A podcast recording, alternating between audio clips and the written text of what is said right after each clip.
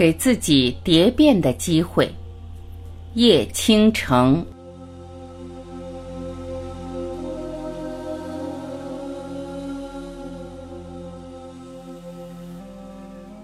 蝶变往往要以时间作为交换。很多年前我便认识他，那时我刚出茅庐，刚开始有大学女生慕名而来，其中就有他一个。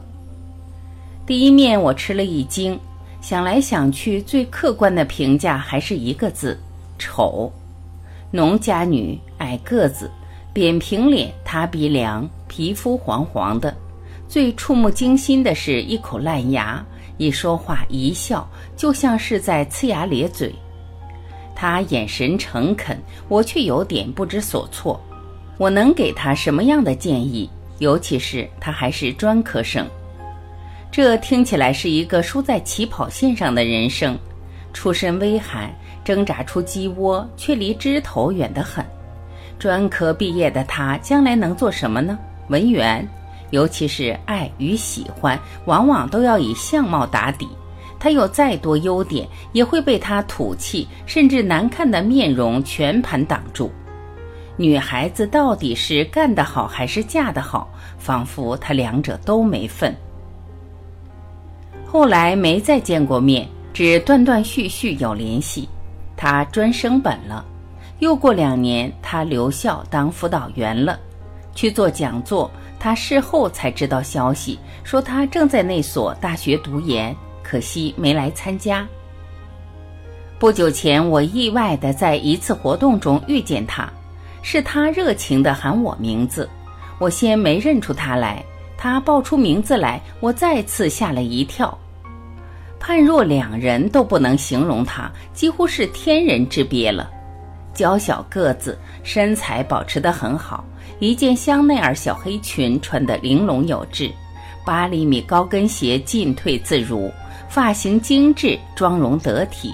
细看五官仍平凡，肤质仍泛黄，但有什么关系？白璧亦有微瑕。他活泼了很多，大说大笑，但牙齿顺眼了。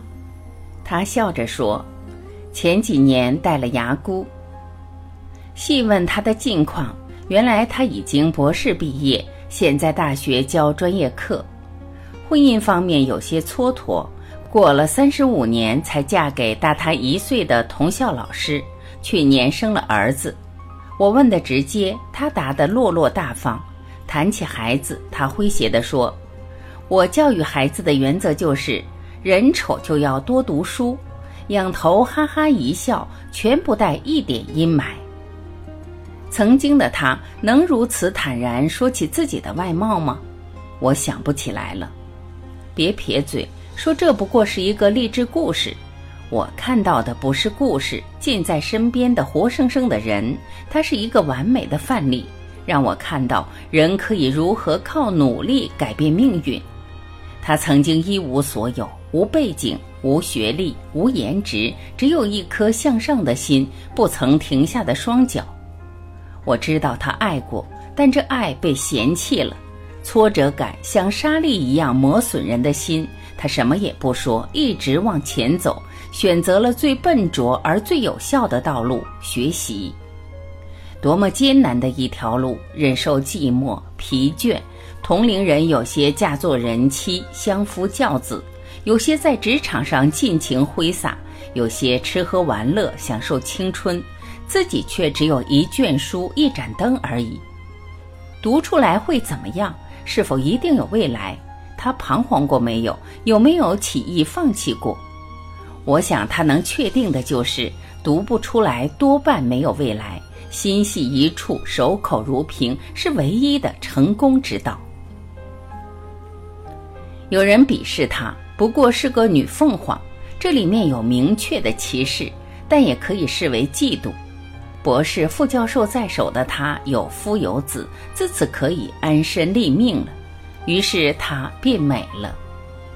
一方面是身处大学校园的耳濡目染提升了气质，他自己的苦读也让他肚里有货；另一方面，能在读书上这么自律的他，也不会像我一样胡吃海喝、不重视运动，可以较好的保持体型。生活安定了，他有余情来经营自己的容颜；收入提高了，也有闲钱购买昂贵化妆品或者做一些微整容。而最重要的是，我认为是他的自信，那种我知道我能够，没什么不可以的从容气度。当你还年轻，什么都没有，一切都居于劣势时，你该怎么做？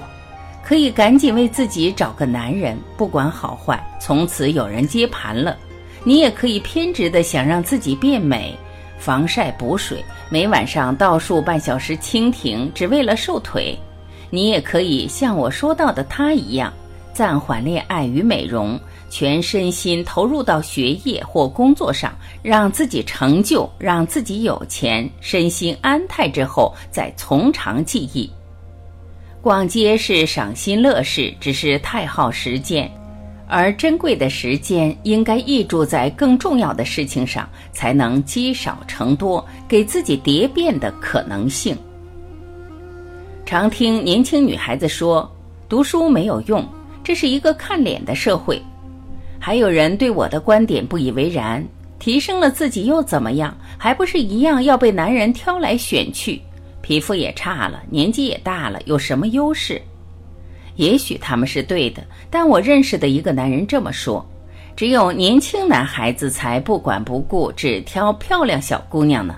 男人到了三十上下都很现实，都愿意找家境好、工作好、能力强的。如果还长得漂亮，就更好了。除非天生丽质，生来就要成为艺术品，否则这世上大部分事物或人，其实都以实用为主。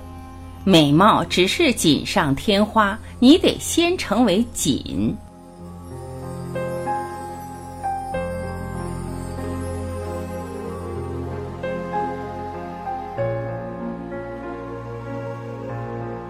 感谢聆听，我是晚琪，我们明天再会。